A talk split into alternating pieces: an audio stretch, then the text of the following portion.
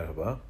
Dünkü kabine toplantısı sonrasında Cumhurbaşkanı'nın yaptığı açıklamalar ekonomide yeni bir paradoksal tartışmaya da kapı aralamış durumda. O da şu, Cumhurbaşkanı yaşadığımız durumun enflasyon olmadığı, hayat pahalılığı olduğunu ifade etti. Burada tabii yakın geçmişte benzer bir paradoksal tartışmayı enflasyon ve faiz arasında da görmüştük. Acaba faiz mi enflasyonu artırıyor yoksa enflasyon nedeniyle mi piyasada faizler artıyor?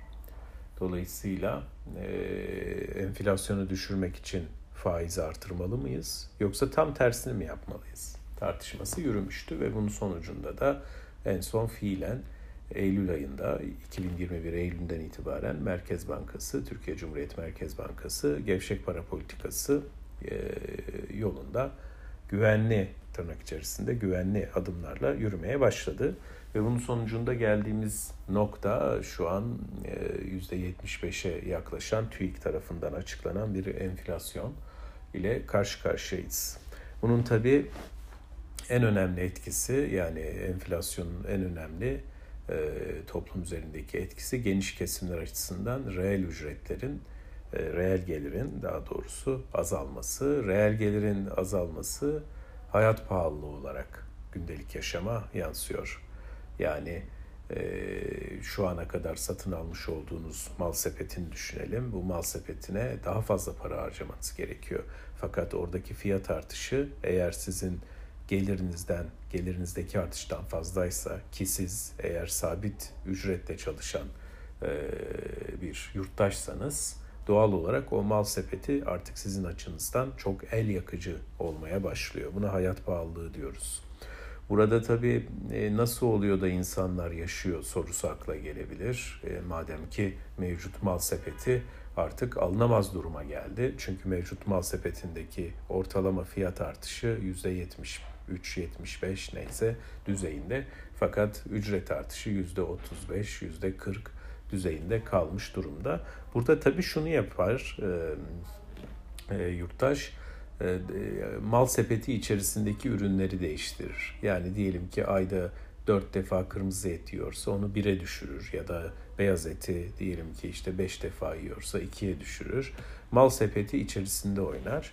Burada tabii yine TÜİK'e de bir referans vermek lazım. Çok tartışılacak bir karara imza atmış durumda TÜİK ve bu hesaplamada kullandığı, enflasyon hesaplamasında kullandığı mal sepetinde yer alan ürünlerdeki fiyat değişimini açıklamaktan artık imtina ediyor. Bunu açıkladı ve bunu da bir gerekçeye dayandırıyor kendine göre. O da işte bazı ülkelerde OECD'de de yine kullanılan standartlarda, yine Eurostat'ta, Avrupa İstatistik Kurumu'nda endeks değerler kullanıldığına vurgu yapıyor. Dolayısıyla doğrudan fiyatları göremeyeceğiz artık sepette.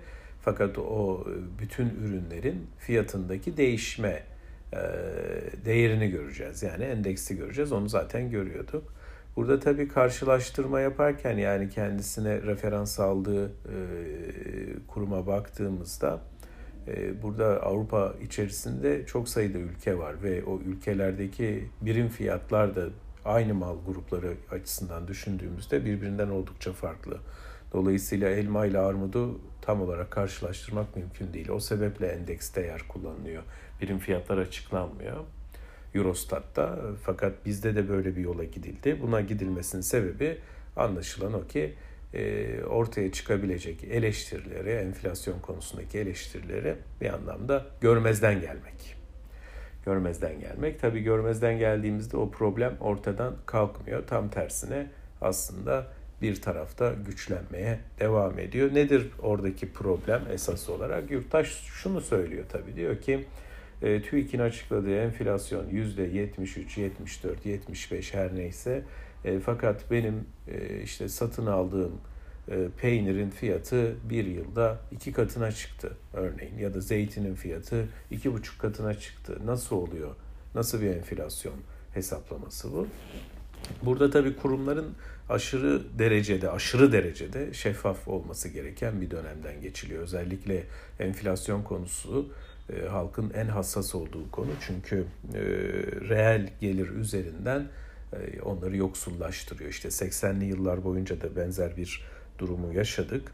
80'li yılların bütün hikayesi nedir dersek, bir taraftan gazetelerin orta sayfasında, yani ekonomi sayfalarında bir ejderha karikatürü, çizimi, illüstrasyonu ve bu da hayat pahalılığı, her şeyin ateş pahası olduğu, geniş kesimlerin bunun altında ezildiği, işte orta direkt tanımı o dönemde kullanılan, orta gelir grubunun da giderek yoksullaştığı bir duruma işaret ediyor. Şimdi benzer biçimde aslında Hazine Maliye Bakanı Nebati'nin de özellikle enflasyonun dar kesimleri etkilediği vurgusu var. Yine dün yaptığı açıklama.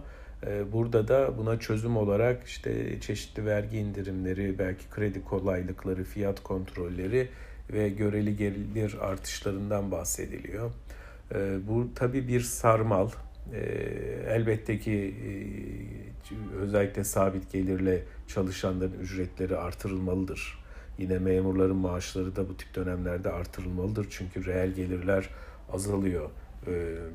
Dolayısıyla enflasyon karşısında tamamen korumasız hale gelmiş oluyor geniş kesimler. Bu doğru. Fakat bu sarmal aslında bir sonraki fiyat artışının da tetikleyicisi olmuş oluyor. Onun için öncelikle bir durup bakmak gerekir. Yani nereden kaynaklanıyor enflasyon, nasıl durdurabiliriz? Bununla ilgili izlenecek para politikası, maliye politikası yolları, gelirler politikası yolları nelerdir diye. Ancak burada tabii bir diğer tartışma, enflasyon bahsi açıldığında acaba mevcut ekonomi yönetimi ya da Merkez Bankası ya da Hazine ve Maliye Bakanlığı meseleyi anlamadığı, kavramadığı için mi böylesi yanlış politikalar izliyor? Tam öyle değil bence. Çünkü seçim hattı maline girdiğimiz bir dönemdeyiz. Yani ortalama olarak 23 Haziran 2023'te ya da 20 Haziran 2023'te bir seçim olacak Haziran'da.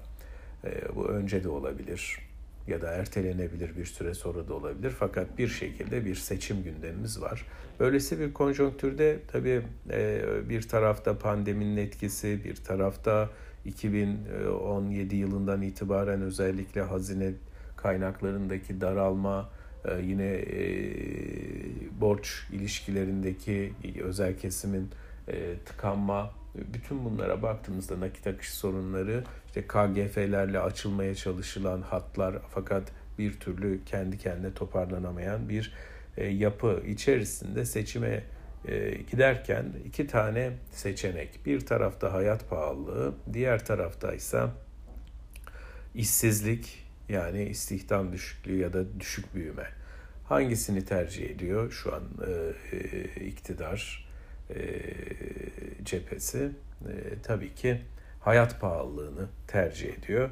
Çünkü hayat pahalılığını bir şekilde geçici önlemlerle onun etkilerini hafifletme ihtimaliniz var. Kendisini ortadan kaldıramazsınız geçici önlemlerle. Fakat etkilerini hafifletebilirsiniz. Ne yaparsınız? İşte fiyat kontrolü yaparsınız.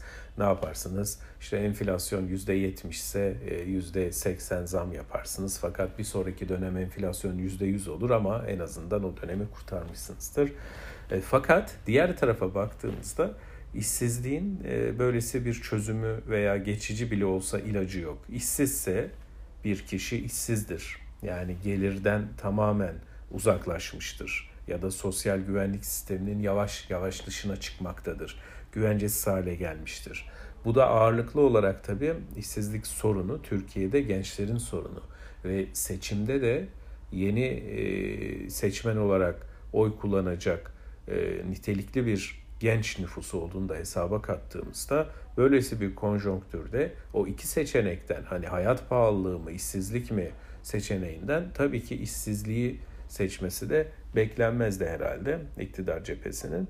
Burada dolayısıyla ortaya çıkan tablo açıkçası iktisadi açıdan, hani kavramları yerine oturtmak açısından söylüyorum, biraz problemli. Yani Haziran ayına kadar, gelecek yılın Haziran ayına kadar, o da ortalama olarak, yani Haziran'da değil de seçim bir sonraki Aralık'ta da olabilir örneğin. Fakat o seçime kadar geçen süreçte açıkçası bu enflasyon problemini çözecek nitelikli para ve maliye politikası uygulama konusunda iktidar cephesi istekli davranmayacaktır. Bu da temel sorun.